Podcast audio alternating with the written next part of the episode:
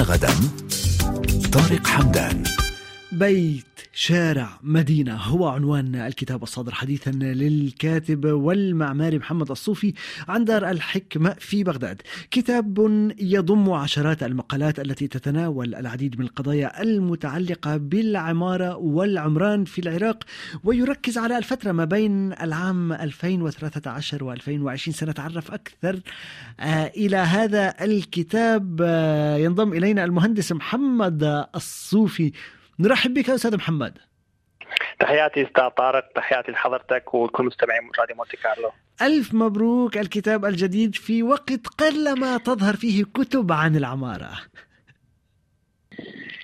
شكرا الله يبارك فيك. طيب آه، آه، محمد الصوفي قبل أن نتحدث ربما عن أبرز ما جاء في الكتاب ما الذي اختلف في العمارة العراقية ما قبل العام 2013 وقبل العام 2013 13 آه، يعني العمارة مرتبطة بشكل مباشر بالضوابط بالرؤية السياسية لذلك يعني العام 2013 مرتبط أكثر بتجربتي أنا شخصيا مو بتجربة مو بالاختلاف آه. بالواقع، الواقع حقيقة يمكن سنة 2003 هي نقطة التحول الجذرية باعتبار تغير النظام.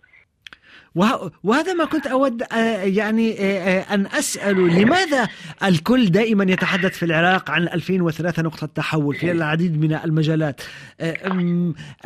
هذه نقطة التحول إذا أردنا التحدث عنها معماريا كيف كان شكلها؟ آه، المدينة بالنهاية هي يعني يهمن عليها القرار السياسي، فأي تغير في النظام السياسي يؤدي إلى تغير القرار في المدينة بالضوابط إلى اللغة المستخدمة بها، البروباغندا ممكن اللي تديرها وتحدد شكل العمران بها، فالتحول من نظام بالشكل القديم الشمولي إلى نظام يعني كان المفروض أن يكون بشكل ديمقراطي أكثر. لابد أن أدى إلى تشتت ضعف الدولة ضعف الرقابة تغير النظام المالي أو أو الاقتصاد اللي قائم عليه المجتمع والمهن المحلية. نعم. كل هذه آه، غيرت المنظومة الماشية بالمدينة انعكست على العمارة. يعني هذا التغير 100% نعم. طيب آه اذا محمد الصوفي كتاب ينبش في العمارة والعمران آه آه العراقي. ما الفرق بين العمارة والعمران؟ عادة نشير إلى العمارة كأركتكتشر اللي هي المباني المنفردة نعم. العمران يشير إلى في اللغة الإنجليزية بالأوربانيزم واللي تترجم أيضا إلى التمدين أو الحضرنة في بعض الترجمات واللي هي يعني مجموعة المباني أو مجموعة الفضاءات جميل. المتصلة مع بعض وتشكل كتلة واحدة محمد الصوفي ما هي التحرك بالمقالات م. كان في هذا الوسط ما هي أبرز القضايا التي يتناولها هذا الكتاب؟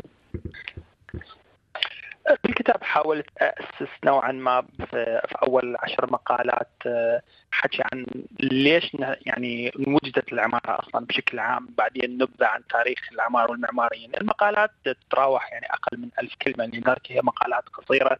لكن أحب أسميها أنها عنقودية ولو كان الوصف يعني من حق الآخر بمعنى أنه المقال ممكن يشير إلى تشعب آخر في مقالات ثانية فبعد هذا التأسيس تحدث عن عمارة الحداثة بشكل يعني واضح عنها وبعدين انتقال للشؤون المعمارية والمستجدات اللي كانت على الساحة بهاي الحقبة اللي صدر بها الكتاب. هل ممكن أن تعطينا أمثلة أكثر؟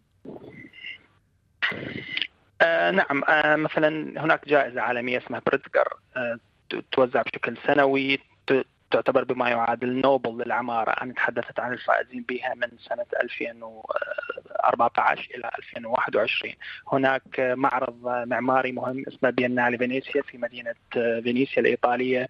يكون بين سنة وأخرى تحدثت عن محتوياته بالفترة اللي صارت. اكسبو ميلانو أيضا 2015 كوني كنت عايش بميلانو. وأمور ثانية تخص المشهد العسكري اللي طغى على مدينة بغداد في فترة ما عن الشواخص بها مثل ساعات الأبراج الساعات بالمدينة نعم. الطقوس والشعائر وتأثيرها على سير الحركة بالمدينة. وعلاقتنا مع الفضاء العام تحدثت عن الحركة الاحتجاجية تشرين في 2019 وعن دور الفضاء العام. نعم. في تعزيز هيك حركات أو ديمقراطية وغيرها محمد الصوفي يعني آه، آه، الأحداث التي مر بها العراق في السنوات الأخيرة. نتحدث عن حالة من عدم الاستقرار السياسي الاقتصادي. وأشرت إلى العديد من القضايا في بداية هذا اللقاء وانتهيت عند الاحتجاجات العراقية. كيف انعكس كل ذلك على شكل المدينة على العمارة والعمران في المدينة؟ نتحدث عن بغداد طبعا الوحدة نعم نتحدث عن بغداد كونها العاصمة كونها المكان اللي نعم. أكثر كثافة سكانية أو تقريبا ما يقارب خمس أو ربع سكان البلد وحيث القرار السياسي يصدر منها أو غيرها والنشاط نعم. الاقتصادي الأبرز آه الوحدة فقدت يمكن المدينة آه فقد الحرية الإنسانية للتنقل خصوصا يعني ممكن الأمور تتحسن تدريجي نوعا ما لا تزال دون الطموح لكن الحرية التنقل الصبات الكونكريتية والظاهر اللي جلبتها آه، التنوع التنوع بالديموغرافي اللي صار بين الأحياء السكنية وال يعني أحيانا نوع من الفصل بين بعض الطوائف. هاي كلها يعني أثرت بشكل عام على نسيج المجتمع وبالتالي أيضا مظاهر العمران تغيرت من ناحية استخدامات المباني أو الأراضي تغيرت. والمساحات الخضراء تقلصت ومشاريع واشياء أخرى متعلقة بال بالمنظومة المدينة النقل وغيرها كلها هي تأثرت بهذا التغيير. وهذا كله ينعكس طبعا على جودة الحياة وعلى مشهد المدينة أو صورة المدينة بشكل آه، عام. آه، محمد الصوفي هل هناك توصيات آه، ربما وضعتها في هذا الكتاب؟ هل هناك اقتراحات؟ هل هناك أفكار مثلا؟ نعم آه، أنا أحب أود يعني أيضا أشير إلى أنه في جزء كبير من مقالات الكتاب هي مقالات مو محلية وإنما ذات صيغة عالمية تحدثت عن علاقة مثلا مجلة Play آه، boy بالشأن المعماري والذوق المعماري بشكل عام في فترتها بأمريكا نعم. وأمور ثانية كثيرة موجودة بالكتاب يعني ذات صلة لكن كاستنتاجات كما ذكرت حضرتك عندي المقال الأخير اللي أسميته هذا ليس مانيفستو معماري كنت أدعو أكثر إلى الاتجاه نحو ما يعرف بالمجال المعماري العمل مع السياق الحضري إن تكون مباني منتمية لأحيائها منتمية لمساكنها هذا مو نوع من العاطفة العماره التقليدية ولكن أن بنوع من الارتداد عن بعض التوجهات الأكاديمية اللي كانت بالاروقه المغلقة نعم. اللي تسعى خلف الأشكال والإبهار أكثر من إعطاء مباني مثل ما تسمى ممكن هي جار جيد. ومباني الزجاج الشاهقة التي تنتشر الآن يعني في كل مكان اذا اذا إذا دعوة إلى العودة ربما إلى إلى ربما الهويه الهوية الثقافية آه، لكل لكل مدينة.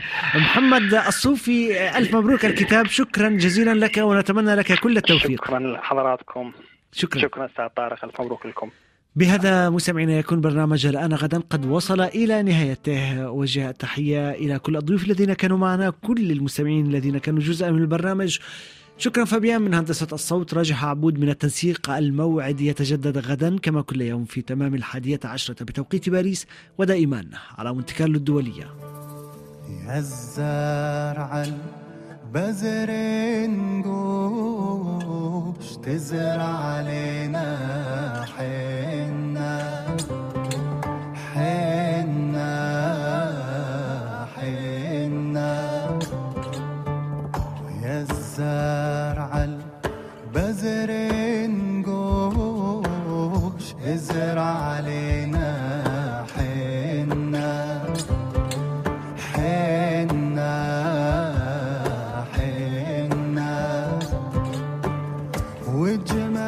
علينا غربان وويلي في الشام وما جانا وجانا جانا ومحملات بذاب وويلي